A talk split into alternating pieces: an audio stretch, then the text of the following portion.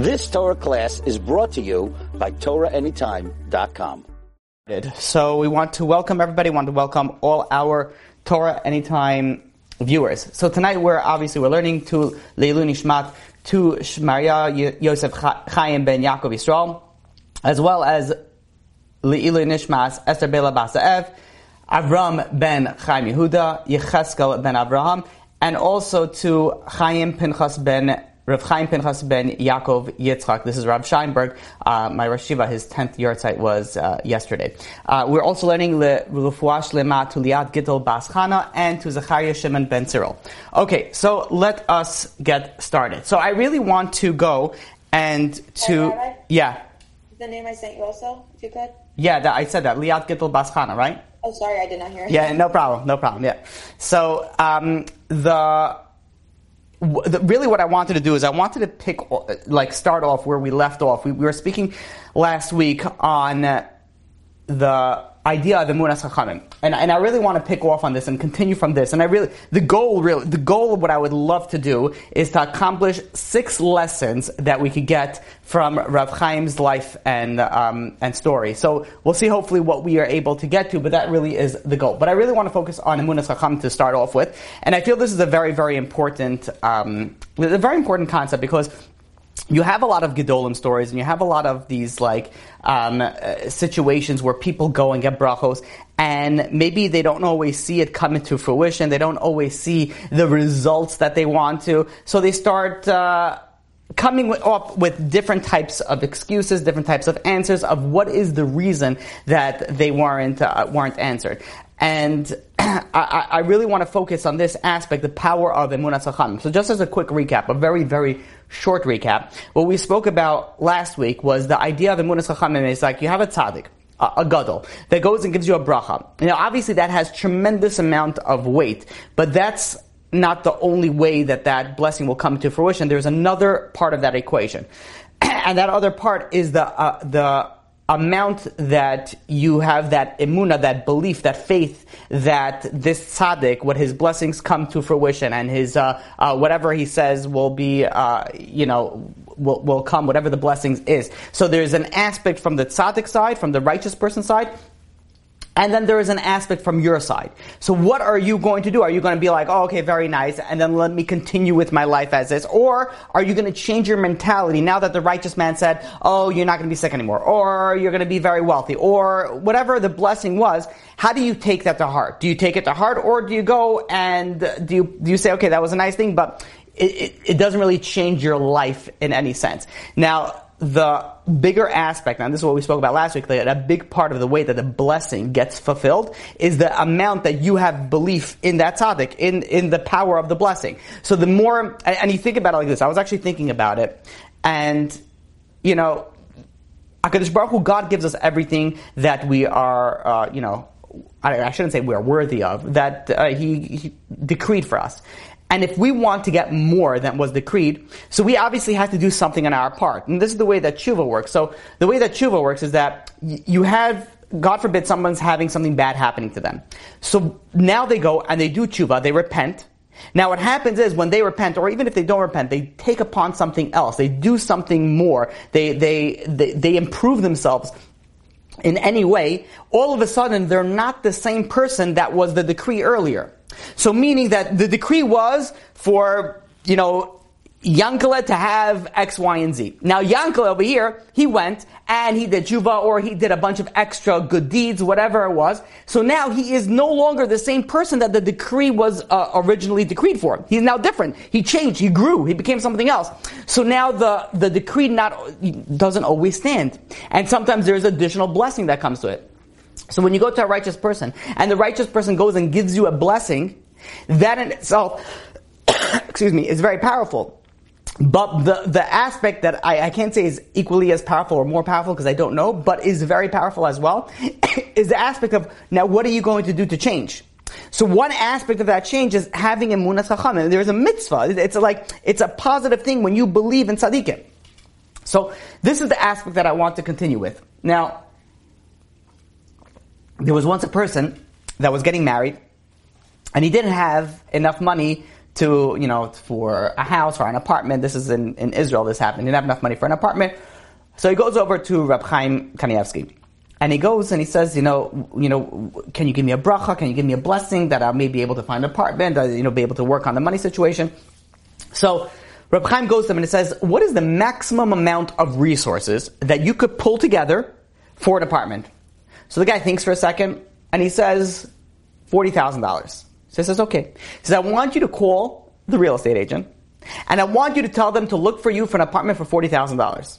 So he goes over to the rabbi. Says, Rabbi, you know, like with all due respect, forty thousand dollars is like I won't be able to buy, you know, like anything. I mean, this is what he was thinking. He couldn't even I say that. A god was telling him. You know, he's like forty thousand dollars. You can't buy your shed. You can't buy a door to a shed in, uh, you know, in Bnei Brak. Bnei Brak's a high, you know, it's expensive over there. Uh, small apartments go for a lot of money. But the Gadol Hador told him something. So, oh, okay, fine, you gotta listen. So he calls up a real estate agent and the, he goes, he says, I'm looking for an apartment. So he says, okay, what's your budget? What's your price range? So he takes a deep breath and he's like, $40,000. So the real estate agent says, I'm sorry, what? Like, let me just compare. Imagine somebody's, uh, I'm assuming most people here live in Brooklyn and that area, tri-state area. Imagine you ha- you're in real estate and be like, okay, I want to buy a house, a four bedroom house, three bathrooms, you know, X amount of square footage and I want to spend forty thousand dollars. Like forty thousand dollars is what causes uh, what costs a parking lot, a part well not parking lot, a parking spot in Brooklyn. Like you know, like for, what are you going to get with forty thousand dollars? So he calls up the real estate agent and he says, "Yeah, I want to buy a house in Bnei Brak, a very expensive you know real estate market for forty thousand dollars." So the guy starts saying, "He's like." Are you like really like? Do you know the market? Like, we're who are like? What's words can't even come out. So he says, before you go and mumble jumble, he says, I went to Reb Chaim. Reb Chaim told me this is what I should ask for, $40,000. So the guy says, okay, you know, you don't argue with Reb Chaim. Reb Chaim Kanievsky said something. He said, fine, okay, fine, $40,000. a week later, one week later, the, this guy gets a, you know, a phone call from the real estate agent. He says, you're not going to believe this. He says, there is a guy who is sick. He's, he's older. He's older on in his years and he has kidney failure and he needs to buy a dialysis machine. The problem is he can't afford a dialysis machine. So he's willing, he called me up and he says this is what he's looking for. He says he wants somebody to come and buy him a dialysis machine, which cost $40,000. He has a four bedroom home in Bnei. He will let the person that buys him this machine live in two of those bedrooms, and he'll live in the other two. And then, after he passes away, he doesn't have any children, doesn't have any heirs. The person that does is he will inherit the entire apartment. So the guy's like, okay, you know, like done. He takes his forty thousand dollars. He buys a dialysis machine, and he and he ships it to the guy. They, they sign all the documents, all the paperwork. A week before the wedding, a week before the wedding, the guy unfortunately passes away. He passes away and he inherits the entire apartment. It's a four bedroom apartment in Bnei Brak he inherits. And not only that, he takes the money from the, he had a dialysis machine that was re- rarely used. He takes that dialysis machine and he was, oh, he was able to sell it for almost $40,000. He was able to get a four bedroom apartment and forty thousand dollars of that he spent, you know, back. So he spent everything for for dollars. For what? Because a gadol said that. Now imagine, imagine we take that scenario like, how many people would have been like, okay, let me call a real estate agent and be like, there's no way. We wouldn't even begin to, to, to, you know, think about that, that, that it's even has a possibility. But somebody with emunas chachamim, somebody who has this faith in the, in the rabbis, has the ability to be like, you know what, if this is what the rabbi says, that this is what I'm going to do. And that in itself is the Yeshua. That in itself is the salvation. The fact that he went and he listened. Let me share with you another story. Ah, don't you love stories? Isn't it amazing? Ah, time flies when you say stories. So, there was a couple that were expecting a baby. And they were very excited, very happy for the baby. However, and unfortunately, their happiness was short lived. When they came in to do the ultrasound, the doctor told them that there is a problem over here. There is a lack of amniotic fluid. And now, and, he says because of that, the baby's lungs haven't developed. Now they're just two rocks in his chest or her chest. The baby is not able to get any oxygen. The only way that he's getting oxygen now is because he has the umbilical cord. But once you take the baby out and the cord gets cut, the baby's going to die. And he says furthermore, he says because there's no amniotic fluid over there, we can't even see the baby. And even if he is able to somehow live, he'll probably be deformed, missing limbs, having a, you know difficulties with mobility. and furthermore, he's being crushed in the womb. There's no amniotic fluid. So even if he does have his limbs, his arms and his legs will be permanently stay crushed. The baby basically won't survive is what they were telling, the doctors were telling this, this couple. The pregnancy is going to end one way or another. So, you know, like they were, they were distraught. They got shot down. Like how could you, you know, the, all this great news that you're pregnant and you're going to have a baby and all of a sudden what happens is, is that, you know, everything gets shot down. They had to go to do a bunch of other tests and they scheduled all these other tests. but before they went to this test, they said, listen, the husband goes says, let me at least go to Rab Chaim Kanievsky, the Gadol Hador. Let me get a bracha. So he calls his Rebbe, his rabbi, and, and they, they decide they're going to go together. They go together. On the way there, the rabbi tells him, he says, you know, if the rabbi, if Rab Chaim tells you to do something, you have to take it, you have to accept upon yourself. He's giving him, he was like preparing him for things that Rab Chaim might say. So he says, yeah, of course, whatever it is I can do to save the baby. Excuse me. So they go to, to Reb Chaim Kanievsky, and Reb Chaim Kanievsky listens to the whole story. He didn't give any bracha. He goes, and instead he goes and he says, don't listen to the doctors. Everything is going to be okay. Don't go for any more tests and go daven, go pray. So the, you know, the boy went and, and looked at the rabbi and says, maybe is there something that I should take up on myself? Anything in particular? So he says, just pray as much as you can. Just pray. Just daven. Just as a side thing, I once asked Reb Chaim also that, and he also gave me a similar answer. Just daven. the um, and, and Reb Chaim goes and says everything is going to be okay. So he goes over to his wife when he comes back. Very happy news. He says everything's going to be okay, and he goes over to his wife and tells her the great news. And the wife's like, you know, that's amazing, but like, go back to what you said about not doing any more tests. Like, what, what does that mean? Like, we have to do tests. And he's like, he's like, no, Reb Chaim says don't do any more tests. And from the from the wife's side, her, her father was a doctor. Her entire family is in the medical field. He's like, what do you mean don't do any tests? We have to do that. Uh, Hishtadlis, you know, we have to do our effort. We have to do it that. Yeah, and furthermore, she goes and she says, well, Reb Chaim Kanievsky spoke to you for five minutes. Maybe he didn't understand. He's not really a doctor. You know, like, and, and she's going back and forth and all of a sudden she stopped herself. She stopped herself. She says, wait a minute. She's like, this is what the Gadol Hador says. She says, let me work on my emunas chachamim. Let me work on my the, the faith that I have for the on the sages. And she decided that she's going to listen. She's going to hold herself back and not going to go to any more doctors. and she's the one who's saying over the story. She says at 26 weeks, she was hospitalized for a few weeks, for about six weeks. At 32 weeks, she went into labor. And as they prepared her for labor, they also prepared her for the, you know, for the birth and death of her child. They're like, there's no way that this baby is surviving. the surgery, she goes, was very quick.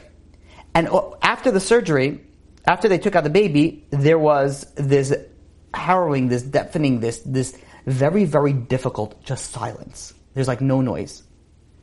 And I looked at my husband, we looked at each other in despair, like sort of we gave up. And all of a sudden, we heard it there was a tiny little cry of a newborn. But the problem was is we couldn't see that. There were so many doctors that were huddled around the baby that we couldn't even see what was going on. So my husband went, he jumped up with his phone, he went and he took some pictures, or he took a picture, and ran back to, to you know, together with his wife, and they started looking at the picture. And what did they see there? Lo and behold, it was a baby. It was a baby. And not only, they zoomed in, they pinched and then zoomed in, and they counted like 10 fingers on each, you know, on 10 fingers, 10 toes, they had everything. At six weeks old, he had to stay in the hospital for a bit. At six weeks old, he had his bris, and Rav Chaim Kanievsky was a sandik. When she was saying over the story, this baby was three years old, a regular toddler, having, you know, fun and trouble the way that toddlers should do. We don't realize the power of a gadol. Where all medical doctors went and predicted the worst, and a gadol went against them, and that's what came to fruition. That's what happened. That's how the story ended. The story, and how many times, wow, look at that. There's a comment here we know that, that someone knows this family. And they met the healthy baby. I don't know how long ago this story was. And that baby is my husband. I don't know, whatever it was. you know, like, uh, um, uh, what, you, but look at that. Isn't that, a, that's beautiful. That's amazing.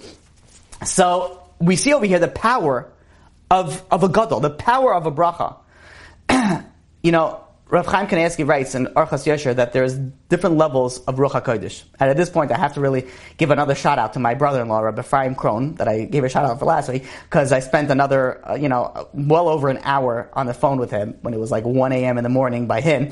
And we went over, you know, different stories and different ideas, and, and he really, you know, gave me a lot of information that I didn't know. So I want to give a, a big shout out to my brother-in-law, Rabbi Ephraim Krohn from Yerushalayim.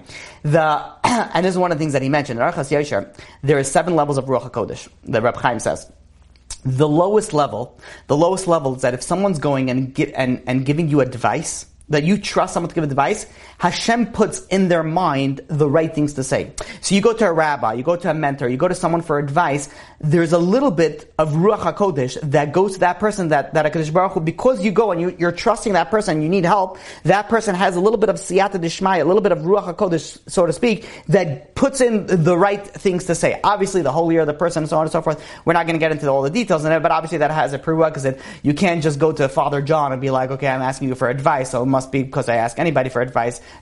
Obviously, we're talking about somebody that's, that's uh, you know, on a higher level.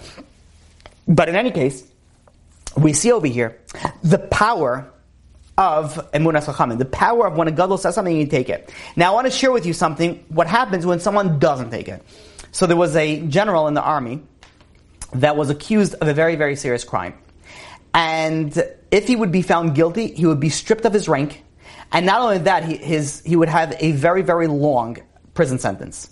So he tried everything that he could. As a last resort, he decided he's going to Reb Chaim Kanievsky. He goes over to Reb Chaim Kanievsky. And Reb Chaim listens to his entire story, and he goes over to him and he says, I promise you that if you do tshuva and become observant, you will be found completely innocent. So the general, you know, was not religious. He was shocked. He was like, he's like, he's like, the case is going to be starting very, very soon.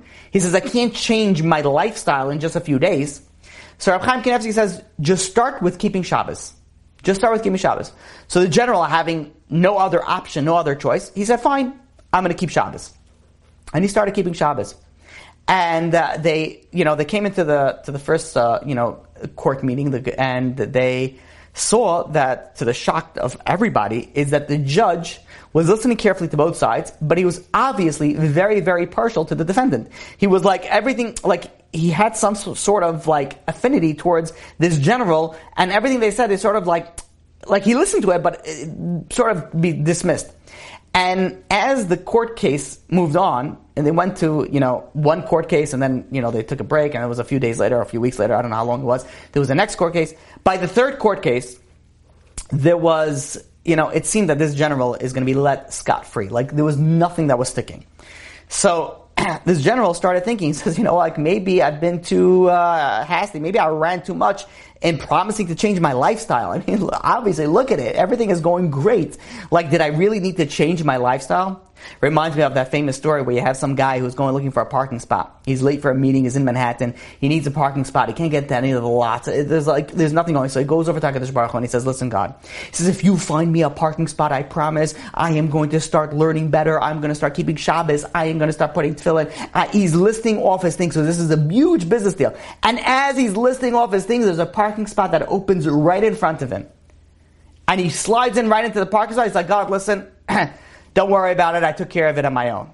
As if all of a sudden, you know, he, everything was on his own. So the same thing, this guy. This guy, everything was going great. And he was like, you know what? Did I really need to start keeping Shabbos? So he decided that the following Shabbos, he's reneging on his promise and he's going back to not keeping Shabbos. He went and he stopped keeping Shabbos, that final Shabbos, and uh, to his dismay, he went and uh, there was a next court case the following week. He confidently entered in there thinking that's it. I am going to get, you know, exonerated. There's not going to be any issue, not a problem at all. To his shock, there was an entire change of attitude.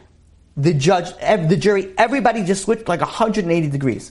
They reviewed the case against him and found him guilty on all charges and they ended up sentencing him to the maximum punishment. Isn't that crazy? Isn't that like unbelievable? Like, but you know? Like that's like okay. Well, if Rab Chaim told me to do something, of course I'd listen to it. But let's take it a step down. How many times do we give ourselves our excuses? It wasn't the reason that I spoke lashon hara, and that's why X, Y, and Z happened. It wasn't the reason that I was doing this sin, and that's why I, we give ourselves all these excuses and say like, you know what? It just so happened to be that I found that parking spot. And, you know, like, the, the, the I guess you could say the, the best excuse, uh, the best example that I could give is we have someone who's not religious and says, oh, me and God, we have an understanding. Yeah, don't worry about it. We have an understanding. This guy also thought that he had an understanding with God. He's like, listen, I kept Shabbos, everything was going good. Why do I really need to keep Shabbos? It's not really Shabbos, it's just a coincidence. It just happened to be the same point in time. How many times do we say that about ourselves? We start you know, fixing ourselves. Life gets a little better, but then we start to be like, it's not because of that. And you start getting lax and you start, you know, falling in what you are, you know, wanted to grow in and have been growing in. How important it is that if we take upon ourselves something to make sure that we stick through it, we don't know the blessings that come out of it. You don't want to go and have this reminder. May we take this as a lesson. And this is lesson number one. Lesson number one is the lesson of Emunah Chachamim. But a part two of that lesson, besides the fact that we listen to Chachamim, that when we take upon ourselves something, let's try to stick through it. Yes, we might fall. Yes, we might mess up. But that doesn't mean you shouldn't just get back up again and continue whatever it is that you are working on. you know, after the Petira, after the Steipler, which was Reb Chaim Kanievsky's father, passed away, Reb Chaim Kanievsky started giving a shiur in Talmud Yerushalmi. But it's not like a regular shiur. He gave like a very, very sophisticated, high level shiur to like these, you know, Talmidei Chacham and these people that were really on a high, high level of learning. And he gave it throughout the entire year of mourning, the entire year of the entire year after his father passed away. But after the year, he uh, he ended it, and they asked him, "Why did you end it?" He's like, "You know, this was an unbelievable shiur." So he says he didn't have the time. He didn't have the time to prepare. So they asked him, says, how much, you know, this is Reb Chaim Kanievsky, who knows Kol Kula like by heart. They're like, how much time does it take you to prepare for the shiur? And he goes and he says about five minutes. And let's just like pause that for a second. Talmud Yerushalmi is not the regular Gemara that most people learn. Most people learning Gemara, they're learning Talmud Bavli. Like when they finish that, they usually go to Talmud Yerushalmi. So this was like uh, more difficult, more advanced learning that people do. And he would already give a more advanced, sophisticated level of shiur to a very high level of people in learning. And how long did it take him to prepare? Five minutes. But even that, he said, I don't have any time. But they were like, wait, but we don't understand. He says, you sit over here and you answer hundreds of letters a week to people. You sit much more than five minutes. People come and they ask you questions. You sit with them for hours that you have time for. so he goes and he says, he says, you know, for people that come and they write for me and they ask me questions, he says, I have an obligation, I have an achrayas to answer. He says, they're writing letters, they're asking something, so I have to answer. He says, and sometimes people go and they ask me a question that it's a very simple answer. Like sometimes he, he people ask him a question, he would say, oh, look at Mishnah Berurah, and you know exactly where the location is. He would answer very briefly. But he would answer. Why is this? Because even though it's a simple question, maybe people need, you know, a little bit of chizik. They got a letter from the, you whatever it is, you know, like they, they needed to have a little bit of attention. So Reb Chaim you you know, he didn't have time. But he made time for certain things. And one of the most important things in his life, besides obviously learning nonstop, was Klal Yisrael. Uh, how much time somebody who, who whose machshev time so much goes and stops everything to go and listen to somebody go and, and complain about something or ask for a bracha. You know how many times I went to him when it wasn't the time when people are going into him you know, that he wasn't, wasn't a whole line of people. Like I went to him while he was in the middle of his learning time, learning Seder. And he would go, he would stop, listen to it. Obviously, it would be a short, you know, very quick, but whatever it was, he would stop what he's doing and give the bracha. And give the, you know, you know, the buah, the bracha, latzacha, whatever it was. The amount of Ahavas Yisrael that Reb Chaim had was unbelievable. But I want to try to focus on this, on the chesed aspect, on how much he cared for other people, how much he want, he had this desire to help other people, even though he had no time. Rav Shlomo Kanievsky, Rav Chaim's son, he said that he and his father would take walks. And he would take walks with all the boys. And he would speak to them in learning. And along the way, what happens if someone saw Rav Chaim Kanievsky? They would run and they would stop and they would ask questions and they would speak to him in learning. And his son noticed that Rav Chaim answered differently to every person that they asked. And one time he commented, he explained to his son, he said there's various types of people. There's different types of people. Some people come to you and they want your agreement. Other people want an argument. Some people are genuinely looking for clarity. Some people just enjoy learning Torah. And they want to speak and learning. And Rav Chaim went on to list five different types of categories of people. And Rav Chaim goes and explains to his son, he says, you have to learn to understand people. He says, you know, there, there's some person that needs this type of attention, and there's some person, there's a, a different type of person that needs this type of attention. This is somebody that wasn't learning psychology and be like, okay, let's try to analyze. This is, this is a gadol that spent his entire free time and non-free time learning Torah. But yet, when somebody would come and ask him a question, he would look at that person, he would analyze that person, and try to cater his response or whatever it is to whatever that type of personality of that person. Obviously, as the years, as it got older and as uh, you know became very busy, he had to shorten it to get make more time for people. So would, that's why he came up with the bua and the bracha batzacha. but he had this this you know this this patience and understanding of what each person wants. There was once an American boy that came over to Rav Chaim with a long list of questions, a megillah of questions, and Rav Chaim goes, holds his hand with warmth and love, and he listens to all the boy's questions and he answers his questions. Every question. When the boy left, Rav Chaim goes and says in the name of the Chazon Ish, he says that every bacher, every boy, needs to receive a certain dose of honor, respect every single day. And he says, really, this, this self-esteem exercise is really not my job. It's a job of the Rosh Yeshiva, the head of the schools that these boys are learning. But sometimes they don't do the best jobs, and they come to me and that's why I'm here to go and try to boost their self-esteem. And this is where he went. And he sat with a boy, which asked a whole list of questions, and he went and he said every single, and every single answer. Now, if you realize how much learning he had to do, just the Gemara, just the Gemara was eight pages of Gemara. People do Daf Yomi, takes him about an hour a day. That's one page. He would do eight pages of Gemara, and that's just Bavli. That's not talking about the Yerushalmi, the Tosefta, the Sifri, the, the Zohar. That's not even close. You have this whole long, long list, and this is something that I found fascinating, because what happens if I have a lot to prepare? And somebody goes and wants to speak to me, and I'm like, ah, I can't. I have so much to do. I have like so much. I, I can't. You know, like I possibly no time. I try to make time. I would, have, you know, go back and forth on it. But when I hear like Rabbi Chaim had the longest list of pos- of, of like requirements, he was the busiest person alive. Like he slept two and a half hours a night. He's busier than the president of the United States of America. He's busier than a college student cramming in for their college exam the next day the final, the, the, the exam that's going to pass them for their boards. And they study nonstop and they're on Adderall and five hour energy and Red Bull and everything else combined and possibly other things that maybe are more illegal. Rab Chaim was busier than all of them. Yet when somebody came over to him, he stopped and he gave them that attention. Gave them that bracha. How many times are we rushing and somebody goes and asks you for something? And all you want to do is be like, I'm sorry, I have no time now, call me back later or your child comes into you and be like, you know, I, am sorry, Abba has to do, you know, like Abba has to run again. Like, no. Like a lesson that we can learn from this is that when you have an opportunity to do chesed, stop for a second. Just stop for one second. And you might not be able to do it the level that Rab Chaim did it, but at least give the person in front of you at least a second. Just like a, like take a deep breath and instead of going like, I can't, I can't, you know, like the energizer bunny, I just can't, stop give them at least a second. A second you can give. Take a deep breath and listen to them for a second. Okay, maybe a second is too small. Maybe do five seconds. But whatever it is, a few seconds. Look at the difference that it's going to be. First of all, your your entire way of presenting yourself is going to. The second that you're you know you're very agitated, you can't hear. But you'd be like, you know what? I'll give this guy a minute, two minutes, five seconds, whatever it is that you decide. All of a sudden, you know, you're more relaxed. You're able to concentrate. You're able to listen to that person. You're able to help that person.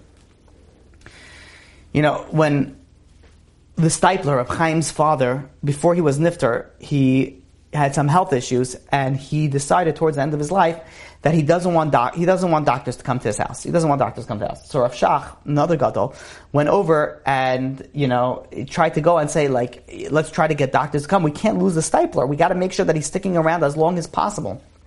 So he um, he goes over. The, so he at this point in time, Rav Chaim Kanievsky's sister was living with. Um, with the Steipler and taking care of him, and I believe, if I'm not mistaken, that she was a, she was an almana. She did, you know, she wasn't married at this point. So um, she goes over, you know, they go over to the sister and says, maybe you can go and convince your father to go and see doctors. And uh, she went and she weighed both possibilities, and she said she decided I'm st- I'm sticking to whatever my father decided. Whatever my father's decided, that's what I'm, I'm respecting. So they didn't. They still tried to go and push it. They went to Reb Chaim. They said to Reb Chaim, "Go speak to your father. Make sure, let him go see the doctors." Let him go and try to, for whatever the cheshbon was that the Steipler had, we're not going to get into it, but he had a cheshbon for what he was doing. But he went over to Reb Chaim and said, go speak to your father. And Reb Chaim said, listen, he says, my sister is taking care of my father. He says, my sister's in charge, I'm not in If my sister said that there's no, she's signing with her father, then I'm signing with my sister who's signing with her father. He would not go, why? Because he had a sensitivity to his sister. His sister is spending there for years taking care of her father. I'm gonna go and I'm gonna start telling her what to do? He says, she, this is her, this is what she's doing. She has a responsibility. This is what she took upon herself. She is now the one in charge. And now, to show you the sensitivity, when the Steipler was nifter, Rav Chaim's inheritance was the Steipler Sfarim. At that point, the Steipler wrote a lot of Sfarim, and he didn't sell the Sfarim in stores. It was only sold in his house. So if somebody wanted to buy a Sefer, they had to go to the Steipler's house and buy, and, and physically go there and buy the Sefer. So he gave his inheritance to Reb Chaim. Reb Chaim for this would have been a tremendous amount of financial, you know, like I guess ease. Like here he would, you know, he would have just parnasa coming in, people come buying in this farm. But what happened was is that his sister was taking care of Reb Chaim. Uh, I'm sorry, the Steipler. And when his father passed away, he decided, he says, I'm not taking then that my inheritance, I'm leaving it with my sister, who was living at that point in, with, with, in the Steipler, her, his father's house. And they went over to Rav Steinman, another gadol, and they said, "Why is the Steipler doing this?" And the Rav Steinman went and responded that uh, um, you know his sister was an almana at this time. She didn't she didn't have a you know her husband. She was living alone. And at this point, you know, until now, she was taking care of her father. So she always had guests. She always had visitors, visitors coming to see the, the, the Rav, the Steipler. She was always busy. Now that her father passed away, what is she going to do? She's not going to be busy anymore. Now everybody's going to go to Reb Chaim to go and buy this farm. He, so Reb Chaim Kanievsky decided, out of the sensitivity to his sister, that he's not taking his inheritance. Now people go and they fight over their inheritance and they go and they put, go to court with their inheritance. Reb Sti- the Steipler says, I am not doing, why? Out of the sensitivity to my sister. My sister is going to feel upset and sad. She's going to be bored. Maybe she's not going to have people. Now there is no, she's going to have visitors. She's going to have to have visitors. People need to go and buy this farm. So people are going to go and visit her. He says because of that, he didn't want to take his inheritance. Look at the sensitivity that Rav Chaim had. This was his income. This was going to be his income, but he gave it all up. You know, Rav Chaim used to make, Rav Chaim used to make a siyum every Erev Pesach and um, see him an entire, you know, like shot, like entire everything. so, excuse me. So he one one particular year there was an orphan that came, and he was a bachur, and he would have had to fast or Pesach, but he said I didn't finish any of the any masechta to make a siyum. So Reb Chaim goes to this orphan to this yasam. He says, "Don't worry about it." He says, "You'll join me in my siyum that I make erev Pesach." Now it's erev Pesach there's hundreds of people that come to Reb Chaim Siyum. I mean, like that there is like Reb Chaim, you know, makes you know the Siyum, and there's there's uh, you know wine that's made over. There's a you know, like a brach on the wine. That wine is then taken and split into a bunch of different wines, and each bottle of wine it gets sold or gets given. In, if you give a certain amount of donation, people I go crazy over the Siyum. I remember one year I was able to get a, a bottle of wine. That part of that wine was spilled, and I remember I was taking that wine, and every probably for a year I would spill a little bit in my kiddush cup and I would make kiddush on the part of the wine that Rab Chaim Kanievsky went and uh, made a um, made a siyum on. If I would have known, if I would have not if I would have known, if I would have thought properly, I probably wouldn't have opened that bottle. I probably would have just kept it closed and, and just I don't know. I kept it for who knows what, like never open it. But anyways, I opened it, I drank it. it was part of the kiddush for about a year.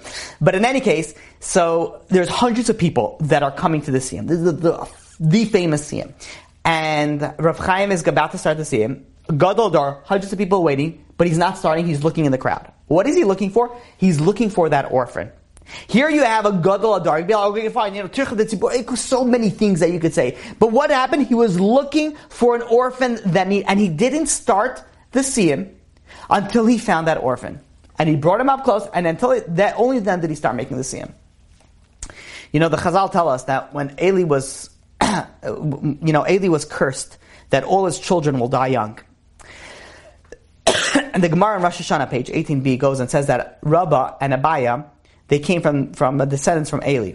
And they were also subject to the curse to die young, die like, you know, 18 years old, like very young. But however, Rabbah, Rabbah, I'm sorry, he was, uh, because he was constantly learning Torah, he lived until 40 years old. But the koach of the Torah, he was able to live longer than, and, and, and partially avoid that curse. Abaye, on the other hand, he was learning Torah, but he was also involved in acts of kindness, acts of chesed. And he lived for 60 years old. So you had somebody, you had you had Rabbah who who learned, and because of the koach haTorah, he lived to 40 years old. But you had Abaye who had both Torah and Chesed. He lived until he was 60 years old. When somebody has Torah and Chesed, his Torah is on a higher level. Is on a higher level. Now, I'm not saying that Rabbah didn't have, you know, chesed. Um, he was a gadol hador. I'm sure he had chesed. But, but there's something about Abaye, I guess, that he went out of his way to do extra chesed. you know, if somebody goes and learns and learns and learns a lot, but he doesn't have the chesed, his Torah is not worth the amount. It's not, that's not machshav in Shemayim. we tend to forget sometimes how important chesed is. How sometimes we go and act so rudely and, and lack, I don't want to give examples because it's not nice, but I'm saying like we run to go learn and in the course of our running to learn, we hurt other people. We go and we try to go and, and gain, but we don't realize that sometimes we lose more than we gain. And when you think about chesed, there's a very famous saying that chesed starts at home. You know, if Chaim Vital goes and says that when a person gets up to Shemayim, and they get up over there, you can have a lot of Torah, you can have, you know, Shemayim, heaven is not going to be impressed with your chesed, with your, with your, um, you know, if let's say you did everything, you did chesed, you did Torah, says Reb Chaim Vital, they're not going to be impressed in Shemaim with your chesed if you didn't do chesed at home.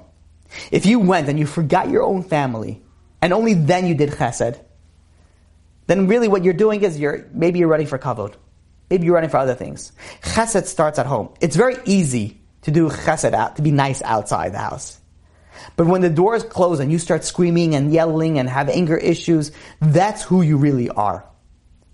You know, when you think about chesed, chesed can be either very easy or very hard.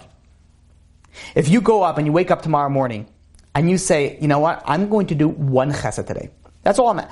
One chesed I'm doing. So that means that now you have a mission. Today's mission is going to do do one chesed. So the next opportunity that a chesed comes, you're going to jump in it because you're like you want to just like check off that thing that you have to do chesed. Have to add it to that app, that the idea that we discussed a while back. Do one chesed a day. You know, if you do, if you go and you try to do one chesed a day, then you're going to look for it. If you're going to look for it, it's going to be easier. You're going to want somebody's going to collect in charity. Be like, wait a minute, this is chesed stuck. Let me go and do this. So you have a desire to do it. But if you're not looking for it, if it's not something that you want to do, if it's not something that you're aspiring to do, so when it comes your way, you're not gonna you're gonna look at it as, as something like, oh, I'm not interested. But if you strive to do it, if you desire to do it, all of a sudden it becomes easier. So some people says, oh, you know what, eh, you know, I have a hard time doing chesed. Yeah, if you change your mindset, if you go and you decide, you know what, I want to do one chesed, all of a sudden it's going to be easier because you're going to try to find something. Imagine you can't go to sleep until you do one chesed. You're going to have to have, find it. You're going to, so you're going to be looking for the entire day. You're going to jump on every opportunity that it comes to with you. Such an important aspect.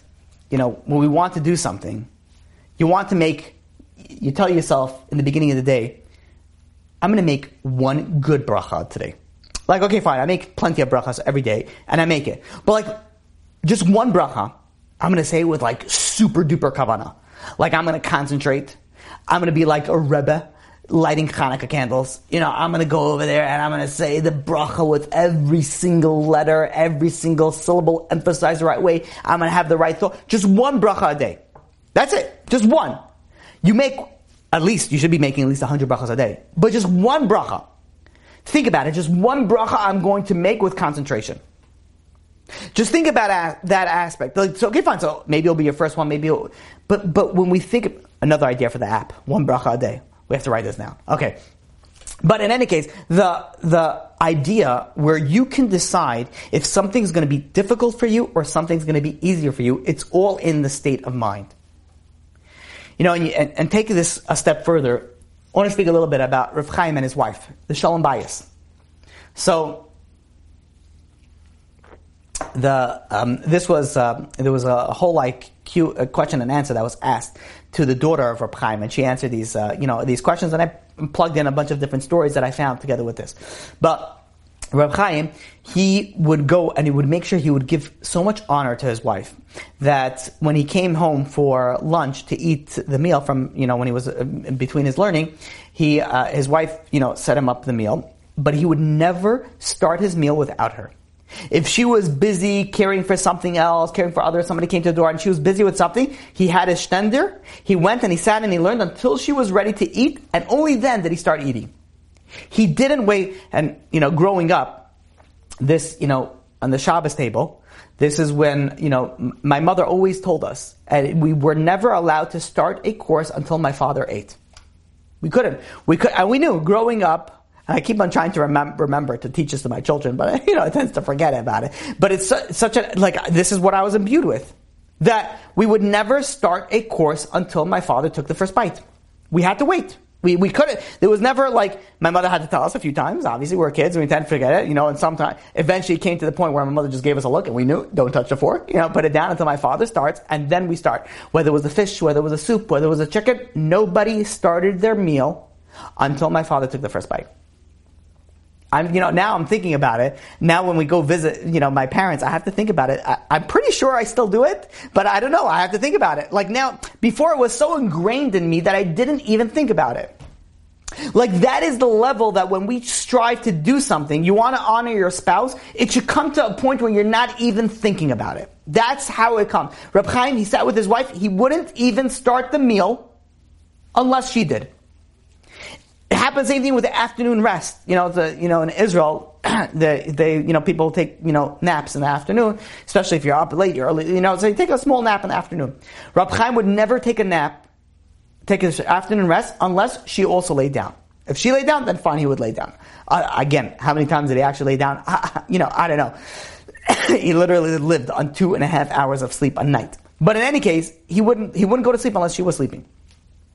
One, uh, you know, every year in the summer, they would uh, in the Bein Hazmanim between the you know the semesters, I guess if you could call it in the yeshiva, they him and his wife would travel together to Tzfas, and Rav Chaim would say he's doing it for his wife. So she could have a vacation because she was also always very busy with the people, the community. And his wife says she's doing it for Rav Chaim so that he would have a vacation for the people and the community. and one one year, uh, he came back. They came back from their his vacation. Again, his vacation wasn't that he was sitting on the beach, you know, sipping a tequila or sipping a pina colada, you know, watching the waves. And on his vacation, he also sat and learned, you know, 21 and a half hours a day, or you know, like that, that's what he did on his vacation, and you know, and and and regular time. But they go and they ask him, so, you know, how was your vacation? I think one of the, the children asked him, how's the vacation? He was like, oh, it was unbelievable. I was able to write so many chidushim, so much different, you know, like for his farm. He was, I was able to write so much. So, um, he goes, and they go to him and says, you know, if you were able to accomplish so much, and if I'm, if I'm, not mistaken, I believe one year he was able to finish a whole sefer on his vacation. Like, what do people do on their vacation? Oh, I can't do the Daf Yomi because I gotta go see the, the rainforest. You know, I, can't, I gotta, gotta go do the Jeep tours. You know, I don't have time for that. Reb Chaim on his vacation would finish writing a sefer. Like, you know, like, different level, right? So, the children go to him, it's like, so if you were accomplishing so much, why don't you spend another week in Tzfas? So Rabbi Chaim dismissed Isas Gadol. He goes and he goes and he says the only true consideration is the will of Hakadosh Baruch Hu. What Hashem wants from me, says Rabbi Chaim, is to be here in Bnei Brak and make myself available to His beloved children by sharing their joys and sorrows and answering their questions. And he goes and he says, my own needs are secondary to that. His focus was what was Klal Yisrael. Even though he would have been able to write more Sfarim, he would be able to write more, but his focus was for Klal Yisrael. Chesed was such a big aspect in his life. His daughter says that one time his mother, her mother, uh, fell ill, became sick, and she remained in his bed. And you know, she remained in bed. So Reb Chaim couldn't do anything, but he, what he did was is that he took his shtender, and instead of learning in his regular place, he went and he sat next to the bed, his his wife's when she was sick and laying in bed, and that's where he went and he learned next to his wife in case she needed anything. So he sat next to his wife the entire time, sitting and learning in case she would need something. Furthermore, the you know you think of these stories, you know, like this is the Gadol Hador who had zero time. You know, you think like I'm so busy, you know, like Lahavdil Alfi Elef Avdalas. I didn't want to say Biden because no one knows where Biden is. Biden doesn't know where Biden is. But like, how many times does Trump and whatever his wife's name, it's some Melania, Melania, you know, malaria, whatever her name is, you know, like, how many times did they go and they sit together and, and, you know eat the meal together? You know, like and again, I'm not bashing Trump. He was great for Israel. You know, like if he runs again, you know, oh, maybe it'll be good. Who knows? Everything's been Ishmael anyways. But when you think about the most busiest person, can you imagine? Can you imagine that the mo- the busiest person, president of the United States of America, excluding this this year because he's checked out already, but generally, right, the, the president of the United States of America, no time, zero time, always running from like place to place, uh, sits with his wife when she's sick. Like, you know, like it's mind blowing. It's mind blowing with somebody who has no time what he has time for. Furthermore, the daughter goes and says that whenever her mother would leave outside of Bnei her father asked his wife, he said, the, the Rav Chaim asked the Rebbitzin, says, tell me when you're leaving. And when she says, you know, I'm leaving, he would go and he would escort her outside the house, four amos, about eight feet, he would walk her out, and he would remain in place until the car that she was traveling with vanished in sight. He waited until she left.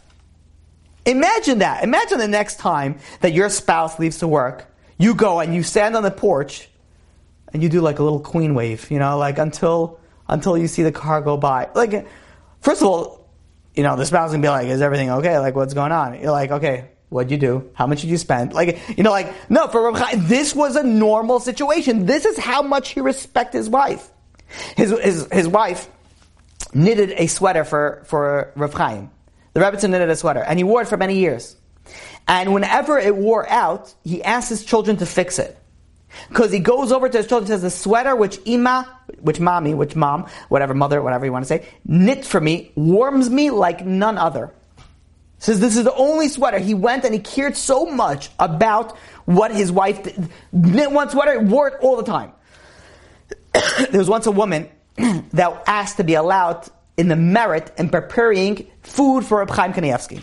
He's like, and Reb Chaim says, no, I'm sorry. I only like the food that's cooked by my wife. And like, first of all, the mother, and this is the daughter saying, says, my mother was very pleased by this. But Reb Chaim, uh, food, like, you know how, how he ate? He would look at the food, so he would know which bracha he would eat he, he would have to make. But by the time he finished, he went back to learning. He goes over to people sitting there and he says, "What did I eat? What bracha achrona do I need to make?" Like his mind was always in learning. You know the stories that we said last week, where you had you know like a, a gadol drinking shmata water and thought that's what soup is. You know, gedolim don't care about food. So what does Rab Chaim says? No, I like the way that you, your mother. What, what would he was giving honor and respect to his wife. So the next time that your wife or spouse burns your food, you say, mmm, so delicious. I love it when it's so crunchy and I can taste the coals. Ah, you know, it's like delicious. One time, his grandson, one of his grandchildren got engaged and they brought the kala to a Shabbos Suda by Rav Chaim's house. So when they came in, Rav Chaim started sing, singing, singing the songs for Chazan Kala. And then a few minutes go by and he starts singing the song again. So they go, one of his children goes to him and says, you know, Saba, you know, you, you sang the song already. Why, why are you singing it again? So Reb Chaim Kanievsky goes and he says, he says, uh, you know, the first time I sang it, Safta wasn't here. He says, now she came back, she was in the kitchen, I want her to enjoy also the singing of the song. So I sang it again for Safta, for grandma, for, for, for Rebbetzin Kanievsky. You know, it's very easy to be nice to people outside your house. Where it tells you about the person that you're nice to the people inside your house. You know, you're nice to your spouse, you're nice to your children. Chesed begins at home. You know, when uh, they asked his one of his children, um, Rav Avram Yeshayahu Kanievsky, they asked him, they said, isn't it hard that your father is so like removed from like how do you have a father that's a gadol hador like you know for the children you know okay we see like obviously he had a good relationship with his wife uh, better relationship than anybody could ever dream of but you know like the children like he was learning nonstop seeing people like you know how how does how is it having such a you know father so he goes you know the son goes and says you know I, you're making a mistake you know our father never neglected us he said you know he always played also games with us. I mean, he played different games with us. He didn't play catch, you know, so to speak. But he says, he goes and says, you know, want to know what our favorite game, game was as growing up? Is that our father would come to us and he would ask us to mention any name of any Rav, any Gadol.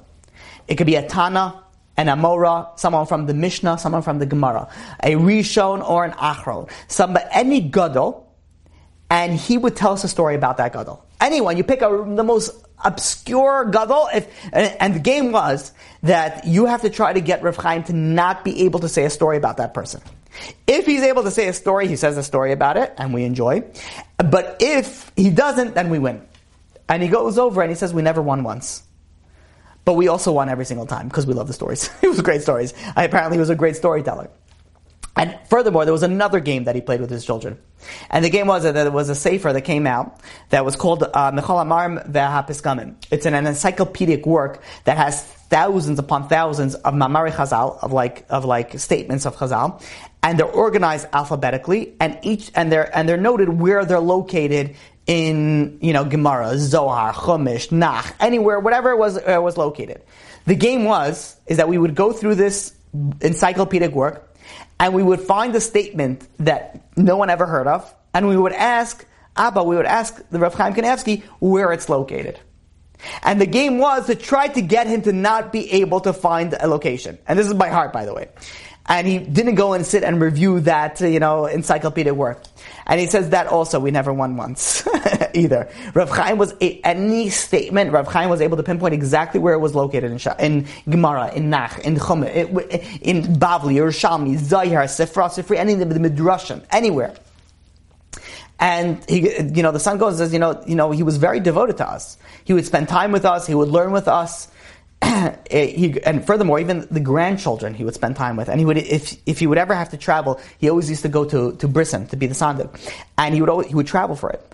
And if he would travel to some sort of town that he had a grandson that was learning on the way or in a, eh, nearby, he would go out of his way to go and stop by the yeshiva to visit his grandson to visit his grandson. And he would go and he would sit and he would talk to the grandson and he would ask the Rebbitzin to prepare a little pekala, a little, you know, some food so that he could bring to the grandson. And he would go and say, what are you studying? What are you learning here? You know, you know, and he would sit and, and spend time with his grandchildren. Spend time with his children.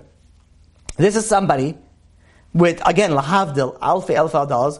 When was the last time that Trump, you know, played golf with his son? Oh, I forgot his son's name. I don't know or whatever it was. Like if you think about it, like someone who's so busy, like you tend not to have time. But here you have a gadol hador that somehow accomplished so much of learning, yet he had time for everybody that came to his door. He had time for his children. He had time for his wife. He had time for everybody. It's sort of like his time sort of like expanded for him. Like how do you have so much time?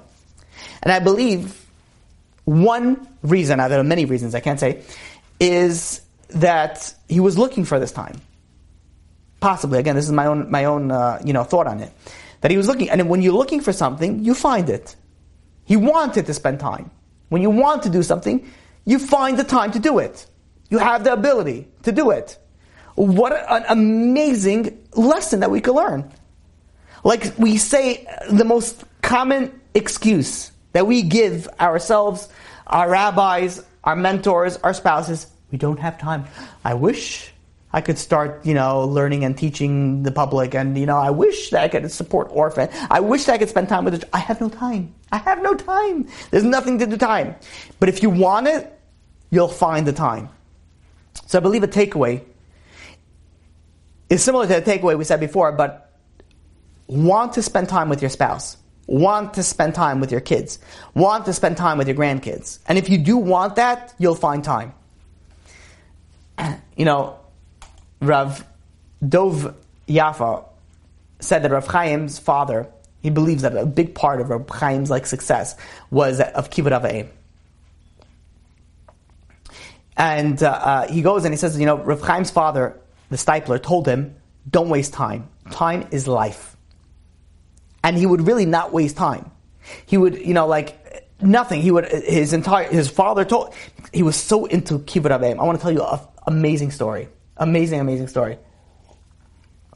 So, Rav Yaakov Yisrael Kanievsky, which is the Steipler, um, he was sitting and, you know, learning, and all of a sudden, his uh, daughter, Rebbetzin Barzam came in and she said, you know, Abba Chaim, Rav Chaim is suffering from terrible back pains, which give him no peace. Perhaps, maybe Abba, maybe the father has an idea that maybe could help. Now the Steipler was known for his deep understanding of human anatomy. He knew the human body very well. He was able to, to devise a lot in medical procedures and things like that. And he got this knowledge from intense study of halacha. And so he realized that, you know, Rav Chaim is not feeling well. So he quickly got up and ran over to the house of his son, Rav Chaim.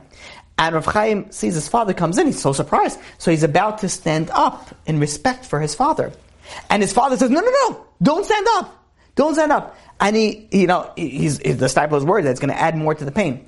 The Steipler quickly runs and he goes to Rav Chaim and says, quickly lie down. Rav Chaim looking at him, he's like, okay. The father says, he lies down. He lies down and, you know, Rav Steipler goes and starts massaging his back. And he's aligning the vertebrae, he's, he's massaging the muscles, he's focusing on the pressure points. When he's finished, he goes to Rav Chaim and he says, make sure that you lie on your back with your knees bent for three hours. And then you turn to your side and straighten your legs for another three hours. Then the Steipler goes to his son and says, Refuah Shleimah, and returns to his studies. A few hours go by, and again, his daughter, Rebbe Barzam, comes in to, to the Steipler. And he goes and, um, you know, the Steipler is thinking that she came in to say that Rav Chaim is feeling better and everything is okay. But his surprise, she goes over to him and she says, you know, perhaps Abba was too busy, but Rav Chaim is still waiting in unbearable pain. Pain. Maybe can Abba, can the Steipler come in and visit and see maybe he can help? So the Steipler says, what do you mean? He says, right after you left, I ran over to Rav Chaim, gave him massage, gave him instructions exactly to ease the pain. And, you know, all of a sudden they realized that they were both talking about two different Rav Chaims. The Steipler thought that she was talking about her brother, which was her son. But really what she was talking was about a different Rav Chaim, her son-in-law, Rav Chaim Kluft. So, the Steipler gets up runs back to Rav Chaim Kluft. But now, if you think about it, you have one Rav Chaim sitting in pain and agony for hours. Another Rav Chaim got an unnecessary massage and without, you know, you know, like, you know, like any requests. And not only that, he didn't even correct his father. So Rav, Rav, uh, Rav, uh, Rav Chaim went to his daughter's son-in-law to go and now help the right Rav Chaim. And meanwhile, his daughter, the Rebbitzin, now went to Rav Chaim Kanievsky to apologize for the mix-up. So she goes into Rav Chaim Kanievsky's, which was this was already a few hours after, um, you know, after after the Steipler came in, and uh, she goes and she notices that Rav Chaim Kanievsky is sitting, is laying down in the exact position that his father told him to, and she's like, "What are you doing?" She's like, "You're." You know, Rav Chaim was completely healthy. He had no back pain. He had no issues. But his father came and told him, sit on your back, lie with your feet up over here, bend, do this and do that. He didn't ask any questions, didn't correct his father. Father said to do this, I'm going to do this. And he went, and he, eh, exactly what the father, hours, this Rav Chaim has no time for nothing. Rav Chaim came and said, lay on your back, he laid on his back. The Steipler, I'm sorry, the Steipler came to Rav Chaim and said, lay on your back, he laid on his back and he laid motionless. This is somebody who didn't waste a second. He laid motionless because what, this is what his father instructed him to do. You know why? Because the aspect of kibbud avayim for Reb Chaim, it was a fact. It was independent of whether the instructions made sense or not. His father asked him to do something, so he's going to do it, whether he understands it or not. That's his level of kibbud avayim. You know, Reb Chaim would answer letters hundreds of letters a week. The way that he would answer it, he would prioritize. Kohanim would be answered first. Leviim would be answered second. The third group would be people that were named Yaakov Yisrael, because that was his father's name, and he saw it as kibbud av to respond to people that were named after his father. And Rav Chaim goes and says, you know, that if we pay attention, we'll see clearly that people who don't honor their parents suffer in this world. And he gives a bunch of examples, which we don't have time to get into, which I just realized now how much I'm over. Uh, but he he did not, uh, you know, you know, like for him, whatever his father says, that's what he did. Rav Chaim, you know, said that the Chazon Ish became the Chazon Ish because of his fulfillment of Avayim. Now, Rav Steinman added to that, of course, you know, to become a Gadol Hador, it's not just, you know, Kibbud Av Va'em. You obviously have to toil very much, but there was a, a, a zchus that came along with it, and that was Kibbud Av Va'em. You know, one of the hardest mitzvahs are, is Kibbud Av Va'em. It's a difficult mitzvah. It's very difficult. And we, many of us think, okay, you know what, it's so hard, it's so difficult. So a lesson that we can take away is that, yeah, maybe you won't be able to do exactly to the level that Reb Chaim did. But something you can take out of it. Something you could. Maybe what you do is something very simple. Next time that your parent calls, you answer. Answer. Next time that your parent walks in the door, you stand up. Take something simple that you could work on kibbut, kibbut aim. now I have to think. Okay, so here's the question. I didn't realize how late it is. So the question is, is that if we're going to do another class on Reb Chaim, or I should do a few more minutes and then close it off. So we'll take a poll. The people that came to the Zoom are the ones that are going to be the one to, uh, you know, decide. These are the two options: do another class about Reb Chaim because I, I, just, you know, I I didn't realize how late it was, or to do a few more minutes and then figure out something else for next week. Okay, longer is not okay. Another class looks like what it's coming in. Okay, so we'll neutral. Keep going. Okay, I'll tell you why I stopped. Keep going. I'll tell you why I stopped. I stopped. I stopped. Uh, um, we're going to do B'ezrat Hashem another class. I see that's where the consensus is. you know, I've had people, you know, ask me how come I don't look at the Torah Anytime camera as much, and you know, I told you know I told them that. It, I speak to people that are alive, people that come to the shiur. That's what I speak to. So you might not notice that, but I'm looking really at all the face. Well, there's only like a few people that are showing the face, but those are the people that I'm looking at. Those are the you know I'm talking to the people over here alive. So you are the guys that are going to go on. You're the decide if we have another class or not. So we came in with a consensus. Looks like we will have another class. So we'll stop over here. The reason also why I don't, I stop, I used to speak for a very, very this was really before I started recording. I used to speak to, uh, you know, much, you know, one class was never under an hour and a half. Like I used to speak a lot longer, um, especially my Friday nights classes. But I've had people that came over to me and they told, and, and, and they were right, where they told me that sometimes it's better to say less than say more because people need to have time to process the information. Sometimes you have a two hour class or a three hour class or even an hour and a half class and it becomes too, I don't know, like it, there's too much information and you end up leaving with, it's hard to leave with something. And the, really the focus is, and we're giving the, you know, the, you know, these, these, these types of classes, or really any classes, that we should change ourselves. So sometimes when we're overloaded with information, sometimes we don't, uh, you know, get, to, you know, to uh, change ourselves. So with that being said, let's do a quick recap and then we'll open up the questions. The first thing that we spoke about was Emunas Chachamim and how important it is to have faith, to have, an, to have a belief in the Gedolim of our generation. That when they say something, you take it to the bank. the second thing that we spoke about is Chesed, to make sure that you do one Chesed a day. The third thing that we spoke about is to make sure that you honor and you respect your spouse. The third thing that we spoke about is that make sure you spend time and to give attention to your children. And the final thing that we spoke about is regarding kibbud av va'em to go and make sure that you respect your respect your parents.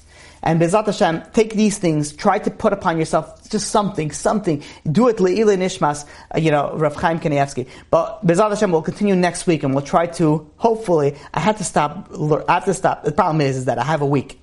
And I end up learning more and reading more stories, and I keep on getting more and more information on it. So I have to really stop. The problem is that I just saw that ArtScroll just put out another sefer about Rab Chaim Kanievsky and stories about that. So I'm gonna, I don't know, maybe I should hold myself back and not buy it. I don't know. Whatever it is, the B'ezrat Hashem will continue with. Uh, I happen to think that these um, these classes are very, very important. Not only because we give kavod to the Sar HaTorah, the Gadol Hador that we had but um, equally as important, or perhaps maybe more important, it gives us an opportunity to help us grow and change ourselves. And that really is the focus of these classes.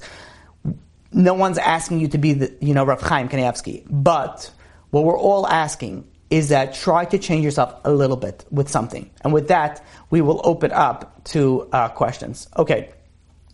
First question we have here is what happens when the rabbis say different things, then how do you know which to trust? Not talking about uh, Rav Kanievsky. Okay, so this is a little bit of a different question.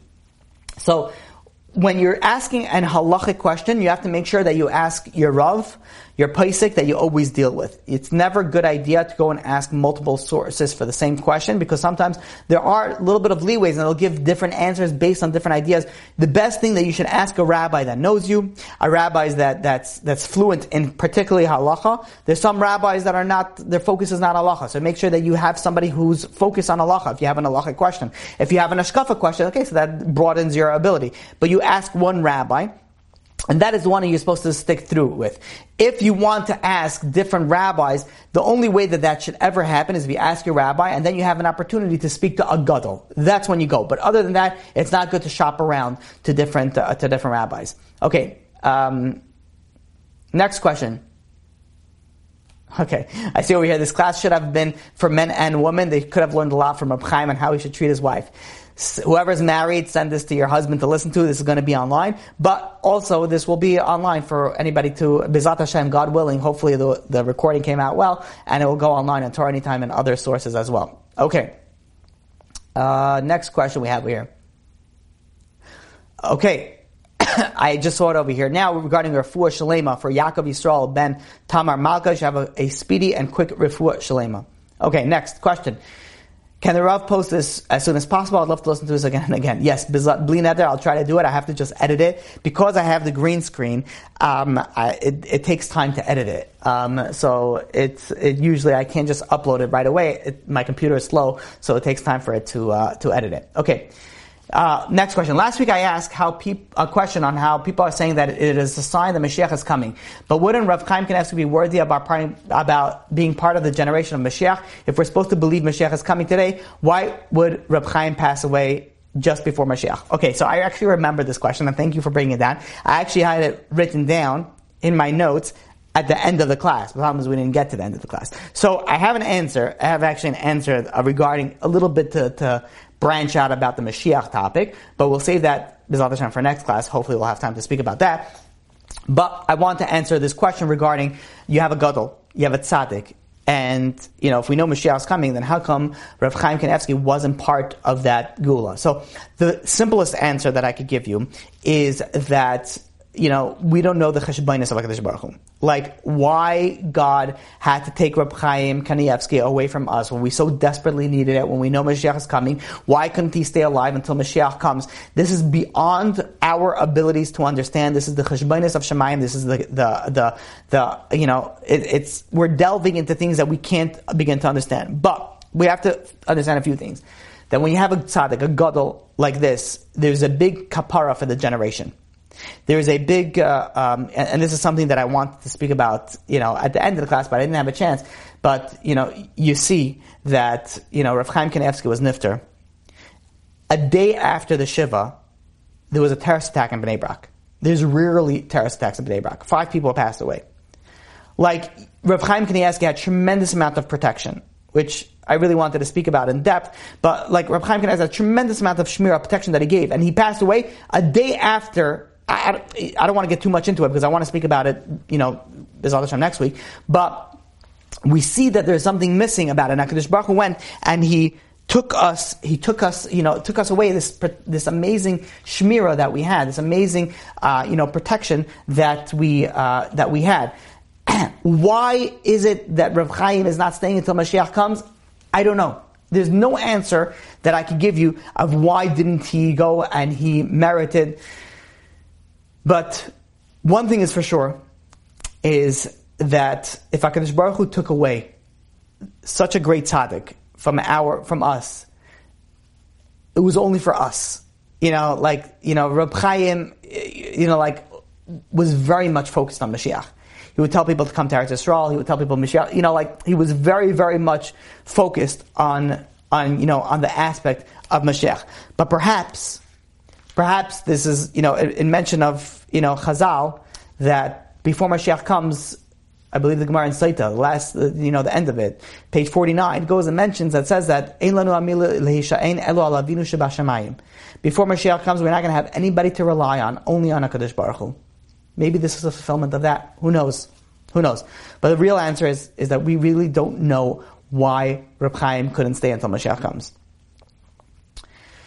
Next question is Emunas Chachamim only for your rabbis or for all rabbis? So that's a good question, and there's actually layers to that question because, um, in general, Emunas Chachamim means that when you go to somebody and ask for advice, you take that advice, you take that blessing. So it's your rabbi or it's any rabbi that you go to. Um, but if let's say a rabbi, uh, if a gadol goes and says something, that goes across the board. But you know, there's a lot of different areas where different rabbanim are cholek on. They they they. There's a different opinions on. So that's a little bit differently, but that's really when you're dealing with an halachic question. But when you're dealing with brachas or things like that, that goes for all rabbis. Okay, oh, and here we go. Thank you, thank you, Leah, for putting this out over here. The new Reb Chaim Kanievsky biography, um, uh, uh, you know, and, and and it's posted with the two gedolim, Reb Chaim Kanievsky and Reb Gershon Edelstein, uh, the Rosh of Ponevezh. Okay, next question, and I would strongly recommend. I'm tempted to, to, to buy it, but I'm nervous that we're gonna it's gonna extend the next class, but uh, we'll see. Okay, next next question regarding honoring parents. What can you do if your mother has a personality disorder? Okay, so this is a Excellent question. And before I answer this question, I have to preface it with saying that this is something that you really need to speak personally to a rabbi because it depends on the situation. Personality disorders is a very, very difficult disorder to live with. Uh, it's very hard for people to remain married to people with personality disorders. It's a very, very serious condition and it's very, very difficult. With that being said, sometimes in relationships between parents and children, the right answer is to move away from home. The right answer is not to be home anymore. Sometimes it's an abusive relationship. Sometimes it's a difficult relationship. So sometimes the correct answer is not to be home. Um, I'm not saying that a person needs to get abused and say, oh, this is what, you know, keep it off aim. No. Really what needs to be done at this particular, in, in these things, is that you have to speak to a rabbi. You have to speak to a rabbi. And I've had numerous cases that came to me, and usually I even, cons- you know, I, I, I bring in a posek together with these types of cases and discussing what is the correct thing to do in these cases. And, and, and, and sometimes the answer was that the children should move out. And, and sometimes it was even to cut ties with, with the parent. So it really depends on the situation. If there is a mental disorder, that is something that has to be discussed with a rabbi, and it has to be uh, with a competent, you know, halachic authority, and to be, um, you know, delve into each each particular case. Okay, next question. I know this is probably a little bit of a sensitive topic, but I was visiting the Ohel yesterday. I'm not Lubavitch, and everyone was ripping up their letters over the kever. Are you allowed to send a letter asking a rabbi for a bracha or for guidance after he passed away? Okay, so just a little bit of a background. So if anybody goes to the Lubavitch Rebbe's kever out in Queens, um, what was it, exit 22, if I'm not mistaken, 21, so, you know, on the belt, there is a custom where there is, you know, you write your bakashos, and you go to a, you know there and you read your bakashas and then you rip it up. The idea of ripping it up is that Hakadosh Baruch Hu is going to answer your bakashas and therefore you know one of the things that you rip it up. But when you go over to daven at a kever, it is very important that you realize the idea behind it. So. The idea behind it is that we are never, ever, ever, ever, ever davening to the gadol, to the rebbe, to the anything else. We're not davening because that's a, that's borderlining avodah zarah. We're davening to Hakadosh Baruch Hu in the merit of the rebbe the rabbi, the gadol, and in that merit of the gadol, please Hakadosh Baruch Hu answer us. And I was actually speaking about this to my brother-in-law, Ephraim Krohn, actually a few days ago. And there's another aspect as well is, is that that you go and you don't daven to the gadol that's sitting in front of you, but you're asking the gadol to daven to Hakadosh Baruch Hu on your behalf. So you're utilizing that that aspect. So we're never ever davening to the deceased. We're davening to HaKadosh Baruch Hu, but it's either we're davening to HaKadosh Baruch Hu in the merit of the tzaddik, or we're asking the tzaddik to daven on our behalf to HaKadosh Baruch Hu, to go in front of Kisei HaKavod and, and plead on our behalf. So that is the aspect of writing it down and then you know going and, uh, and, ripping it up. That is a custom that they do do. It is it's interesting. I heard that the first letter of each of the following words spelled out Mashiach, Maran, Shmaryahu, Yosef Chaim. That's interesting. I never saw I never saw that uh, heard that before. But obviously, you know, the Gadol Hador passed away, so he's not uh, Mashiach. Maybe he was, you know, if we were a Zeichet, but at this point, he's not. What about when you're a Baal Tshuva and the only religious ones in the family? And okay, hold on a second. What about when you are a Baal Tshuva and the only religious one in the family at this time? I don't. I'm sorry, I don't understand the question. So if you could uh, explain that. Okay, next question. If a married and mom has a personality disorder, and as much as I want to respect her, it's hard. It is a very difficult. It is a very difficult nisayon. It really is.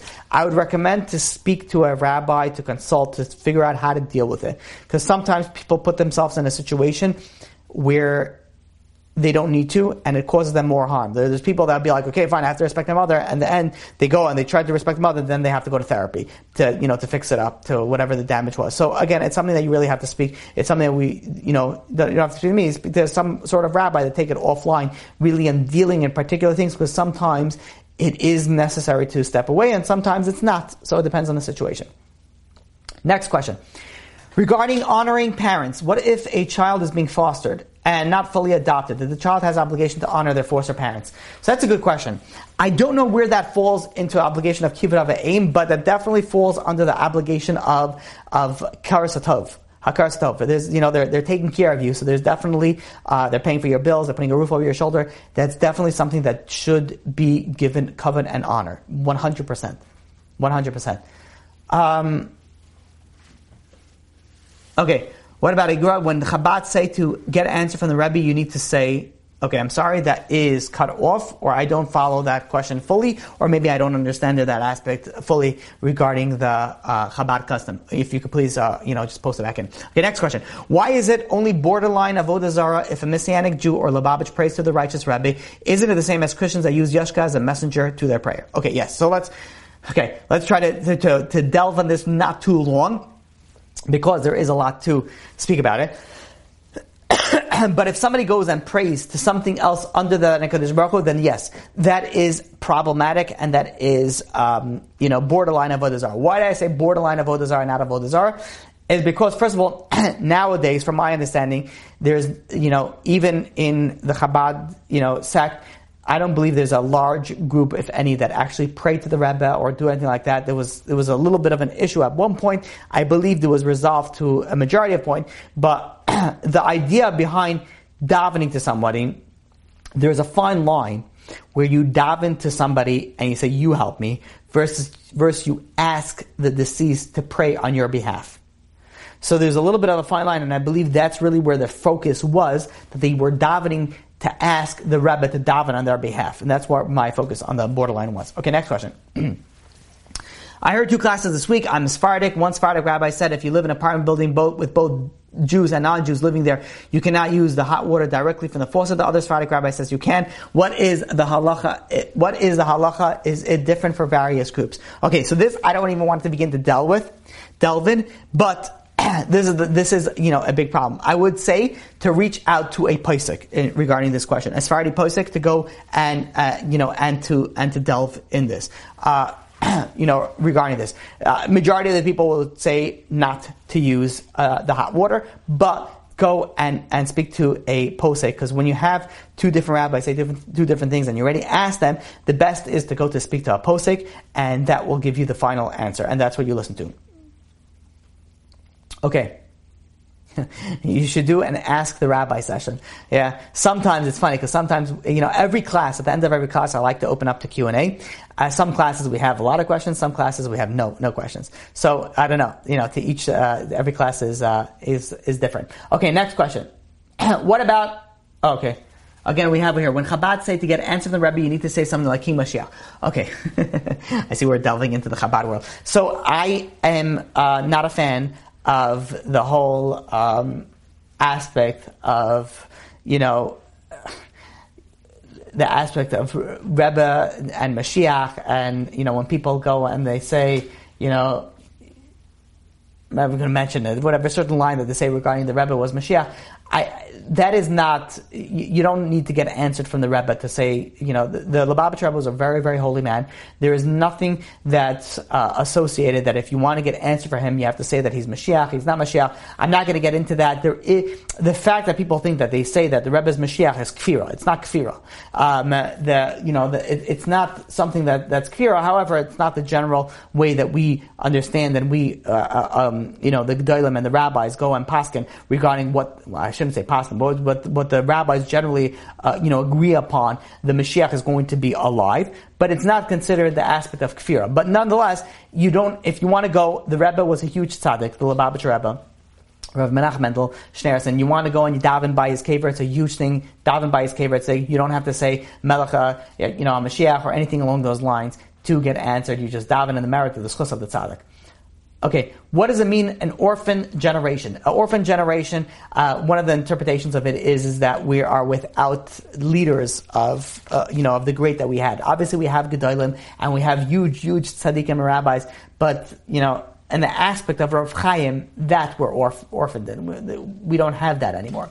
Okay, next, Question: Why is it different to go to a beach where people are dressed inappropriately as opposed to going to a pool with your friends who are all dressed the same way? Example camp. Okay, so the difference is very quickly. The difference is that when you're going to a place where, where let's say it's a bunch of Jews or it's a bunch of women are dressed exactly the same, it's not so much of a problem.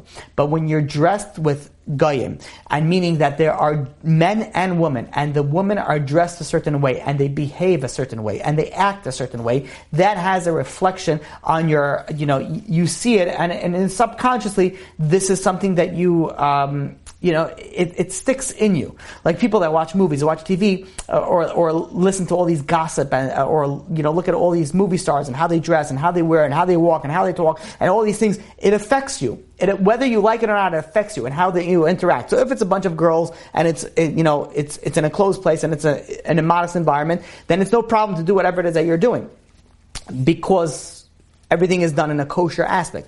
But once you're dealing with men and women and things like that, it becomes it becomes problematic. It becomes problematic. Okay, there really is a lot to discuss about that, but let's let's try to uh, um, wrap it up. Okay. Okay, Baal Tshuva question is about Kivat Aim. Can a deceased Rebbe still pray?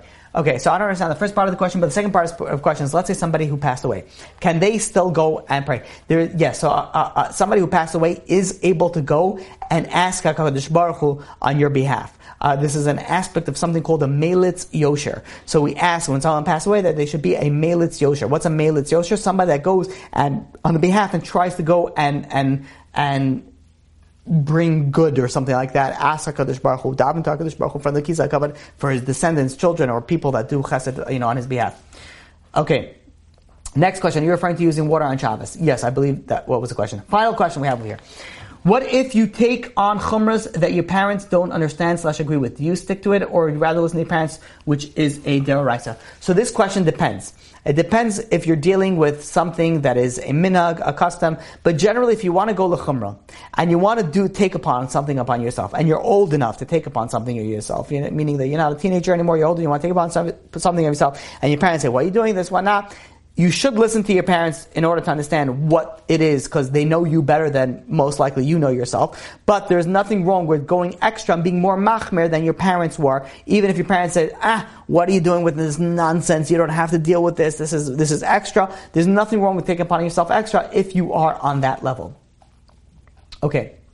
But again, it really depends on I, I, really should should mention this that it depends on what you're dealing with. So if you have a particular question, we could ask, you could ask it offline and, and we could delve in it, uh, you know, more on a, a direct uh, Question. Okay, how could somebody honor abusive parents? That is a good question, and that depends on the situation. Sometimes the, the really what needs to be done is is not to honor. Uh, I shouldn't say not to honor, but to stay away from abusive parents. But that's something that you have to speak with a rabbi, uh, and and it's a case by case situation. Okay, I don't know a Sfar- I don't know a Sephardi posek. Do you have a name? Yes, I will tell you to reach out to Rabbi Tahan, and if you don't have an, a way of reaching out to him, please reach out to me and I will give you the contact information. I hope he doesn't mind mentioning it, or you know that you could go and reach out to him. Again, I'm going to put, and this is only that I do this on the Zoom classes. I put my cell phone on there. You could text me, and I could give you the contact information for for Friday posting. Okay, uh, where are we over here? Yes. I just wanted to address the swimming situation. I, I understand, you know, you got to watch the atmosphere you're in but if you Google uh, Walmart.com or just Google modest swimwear, they even have swimwear that Muslims wear, and they're like burqas, but they're uh, but it's swimwear water resistant, you know, material. Uh, but you can get full length, and you can get skirts that go down to your ankles. You can get there's very modest swimwear, so that doesn't address being in the atmosphere but if you and your Jewish friend are going to go to a, you know, a private beach or something, and you want to dip your toes in the water, then there is swimwear that you you know, available and, and, affordable. You know, Shira, I thank you for mentioning that because I really should put out a shout out to. So my brother has, um, my brother works in you know in clothing, and he has one of his. If anybody needs to know, it's it's a it's a store in Brooklyn. It's called Basic Colors, and there's a website for it where he does sell part of his line that he does is he sells modest swim clothing, meaning that he takes material from from bathing suits and he makes it into you either have a two piece or a one piece where it's a full length, you know, because you can't go swimming in your regular clothes. So this is material that's made from bathing suit material that's full length. That's to your that's to you know that's uh, you know modest above your you know I guess lower than your elbows, lower than your knees, and some of them come with like a different part of shorts under the skirt. There's a bunch of different aspects, you know, to it. So you could definitely look it up, Basic Colors, uh, in Brooklyn, and you could also uh, there there is a website. I'm sorry, I don't know by heart. You search Google Basic Colors, and you'll find it. Um, and it's very interesting that he was mentioning to me, they says that there's a large Christ, Christian sect that also goes and buys from him. That they go, the non-Jews, that they go and they also have this modesty and they buy this modest swimwear as well. It's from, it's so, Aqua Modesta. What was that? Aqua Modesta. Aqua Modesta, that's something else. I don't think that's his company, but maybe that's another uh, another company. That's the original. That's the original Jewish. Uh, that's the Tassan family. She, she, she was doing that for 20 years. Oh, yeah? Okay, fine. So, yeah, it could be he was doing it more. What is he doing it now? He's doing it for maybe 15. I think, he sells, I think she sells to him. Oh, really? I think he, uh, maybe. I don't know. I'm pretty sure that he, um, he manufactures it himself, but maybe. Maybe. Could be. But very cool, yeah. So it's it's de- there's definitely something out there that exists, and we see over here there's two options that you have um, that you could go and you know have modest uh, modest swimwear, and it becomes you know easier. Again, I'm not a woman, so I don't know dealing with this. I, you know, like swimming with these types of uh, material, but that does uh, that you know that does exist and it is out there. Okay, next, it's the neshama of the person that is alive in Shemayim that's interceding on our behalf. So, okay, so there's there's different parts of a neshama. Um, uh, there is a nefesh ruach.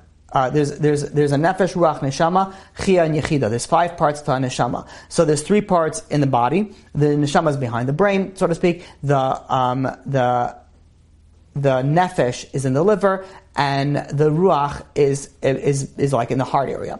But the when a person passes away, the all the parts of, of a person's um, soul goes up to Shemaim, but there's a small part of the nefesh of the small soul that's still in the in the grave. And again, it depends on the, in the shiva, and again, it depends uh, you know throughout the year.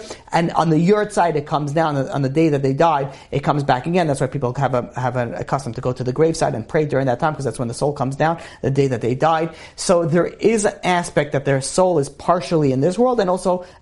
Really majority in, in, the next world, but there is some sort of, of a connection over there. That when you pray by a tzaddik, that you have an ability to go and, and it, he could ask to, to intercede on your behalf. Okay. Next question. Um, oh, there we go. Thank you very much. We have already a link over here for basic colors. Okay, thank you very much. Um, is it avodah zara if you donate to do mitzvahs for the elevation of a soul, and based on this, they will daven Shemayim on your behalf. No, not at all. If you go and you say, okay, fine, I'm donating uh, L'iluy Nishmas, you know, Reb Chaim Kanievsky, that in the zchus of this, that Reb Chaim should intercede on my behalf, that's not a problem, uh, you know, not a problem at all. Okay. And here's the next one, aquamodesta.com. Thank you, um, Elliot, for, for, uh, you know, for, for putting that in there. Okay. Next, um, another basic colors. Thank you, thank you. Ba- um, yeah. Basic colors. Okay. Good, good. Okay. Oh, we got. Oh, here we go. Okay, fine. Next question about the chumras. What if I'm a teenager? I shouldn't take on a chumrah that my parents don't agree with because my school is a lot darker than my family. Am I supposed to stay at the level of my family? Rather, no, that's a good question. It depends on what you're taking upon yourself. There's no, re- there's no, there's no requirement that you have to stay on your level of your family. Some people, the family is modern Orthodox and they are much firmer. There's no reason that you have to stay in that level, but it depends on what you're taking on. Majority of cases, you are able to take on the chumras, but again, it depends on what it is. I was speaking about very obscure, like, like, like minhagim and things like that. But regular chumras, sometimes they're not chumras. Sometimes they're, they're not stringencies. They're just actual halacha uh, that the family doesn't take care of. And obviously you have required to do do it. So again, this question is best to be asked in particulars and specific. You can reach out to me or you could ask uh, and your local rabbi to go and, and guide you in it. Okay, um, uh, next question. Oh, looks like the last question. Okay. There is, oh, I don't know if it's a question. Okay. Um, there is a newborn baby girl with Down syndrome for adoption. If anybody knows someone who's looking to adopt, please message me. Wow. Okay. Thank you for that. That's uh, you know that that's a huge thing. If anybody knows, uh, uh, there's there's somebody up for adoption. I know people are, you know, trying to get adoption, and who knows how many you know um, long, long lines that they wait for. So there is that information there for whoever wants. Okay, next. Oh, we have one more. I understand that there is a concept of woman's intuition. If I meet someone, I have a bad feeling based on nothing. Should I take that into consideration, even if it will make me more likely to be less kind to them or just to ignore it? So that's a good question. There is there is an intuition, and if you're dating somebody, I'm assuming that's what you're referring to. But if you're dating someone and there's something that just rubs you the wrong way, I wouldn't say to be less kind to them or ignore, uh, you know, or ignore them, but don't ignore that intuition. Think, you know, like put it in the back seat and see if it actually comes into any fruition. If there's anything that comes into it that makes it realistic that you should look into it. Sometimes it's nothing, and sometimes it may be something. So it's it's not something I would say just ignore it, but it's not something that I would say that you should base your entire life decision on it. But okay, looks like that was the last and final question. I want to thank you all for joining. I want to also thank you all for putting in your votes for putting another class. B'ezrat Hashem will do another class on our, uh, you know, our Chaim Kanievsky, uh, you know, next week. And uh, I really wanted to do something on on uh, on Pesach, but the truth of the matter is, is that, you know, when a person's niftar, there's a lot that we need to tap in. And possibly, just possibly, this may be more important. Who am I to say? But maybe, maybe this is, is something that is important. So, B'ezrat Hashem, we will continue with this next week. Thank you all for joining. Have an amazing, amazing Shabbos and have an amazing week. Until next week, have a great Shabbat night. You've just experienced another Torah class brought to you by TorahAnytime.com.